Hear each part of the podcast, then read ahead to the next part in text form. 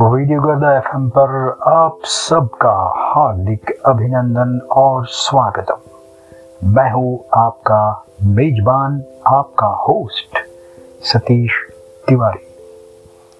श्रोताओं, आज के एपिसोड में मैं सुनाऊँगा कहानी एक ऐसे महान भारतीय वैज्ञानिक की, जिसे रामन इफ़ेक्ट के लिए नोबेल पुरस्कार हासिल हुआ था।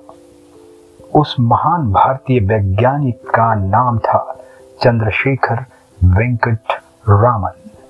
Sir C V Raman Bharat के पहले ऐसे वैज्ञानिक थे जिन्हें विज्ञान का सर्वोच्च पुरस्कार 1930 में मिला था।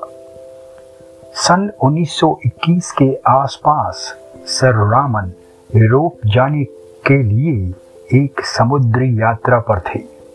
इसी समुद्री यात्रा के दौरान उन्होंने भूमध्य सागर और ग्लेशियर के मिलन से उपजा चमचमाता नीला आसमानी रंग देखा। उस चमचमाते नीले आसमानी रंग को देखकर सर रामन के मन में एक जिज्ञासा हुई कि आखिर नीले आसमानी रंग का रहस्य क्या है।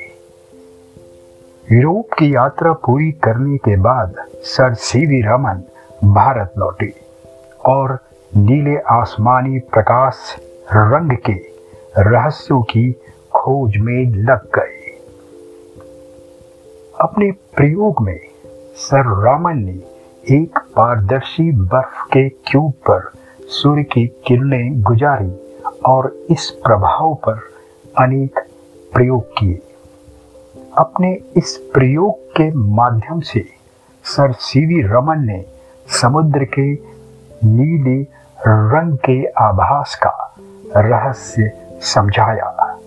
सर रामन को रामन इफ़ेक्ट पर प्रयोग करने की प्रेरणा एक वरिष्ठ वैज्ञानिक प्रोफेसर कॉम्पटन से मिली थी, जिन्हें हाल में ही एक्स किरणों के प्रभाव पर नोबेल पुरस्कार मिला था। सर सी वी रामन का विचार था कि जिस तरह एक पदार्थ से गुजरकर एक्स किरणों में परिवर्तन आते हैं तो क्या प्रकाश भी किसी पारदर्शी से पदार्थ से गुजरकर अपने रंग में नीलेपन की तब्दीली ला सकता है।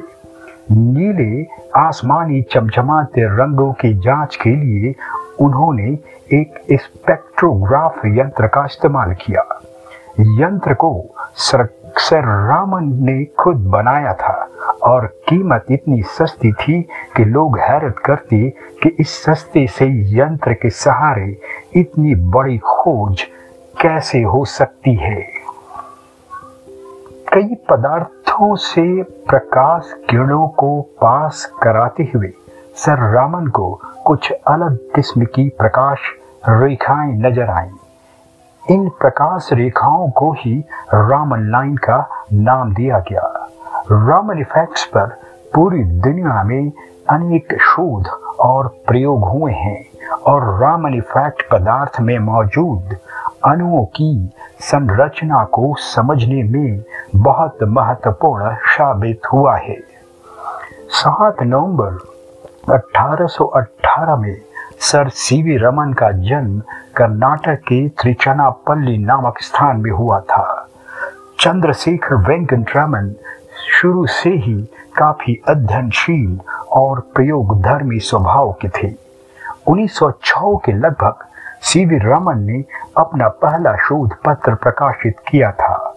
वो प्रकाश विवर्तन पर आधारित था।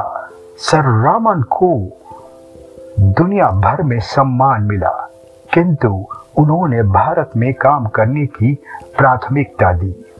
वे अनेक ऊँचे पद पर भी रहे, किंतु इन्हें किसी पद का लालच नहीं था। पर वे जहाँ भी गए, वहाँ उनकी मौजूदगी, उनके रामन प्रभाव से प्रभावित ही रही। 1924 में सर रामन को लंदन की रॉयल सोसाइटी का सदस्य बनाया गया। 1943 में उन्होंने बंगलुरु के नज़दीक एक रामन इंस्टीट्यूट की स्थापना की। सर रामन एक सादगी पसंद आदमी थे। साधारण सी ज़िंदगी जीते। वे अपने अनुसंधान कार्य में मशीनों यंत्रों और उपकरणों के प्रयोग पर निर्भरता को हटाकर स्वतंत्र विचार और कड़ी ईमानदार मेहनत के हिमायती थे। 21 नवंबर 1970 को भारत के इस महान वैज्ञानिक का निधन हो गया। सर सीवी रमन के जाने के वर्षों बाद भी भूमध्य सागर और ग्लेशियर के ऊपर चमकते नीले आसमानी रंग के प्रभाव में डूबा रहेगा।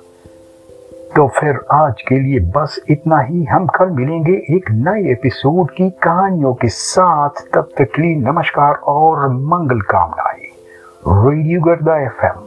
सुनते रहो, सुनाते रहो।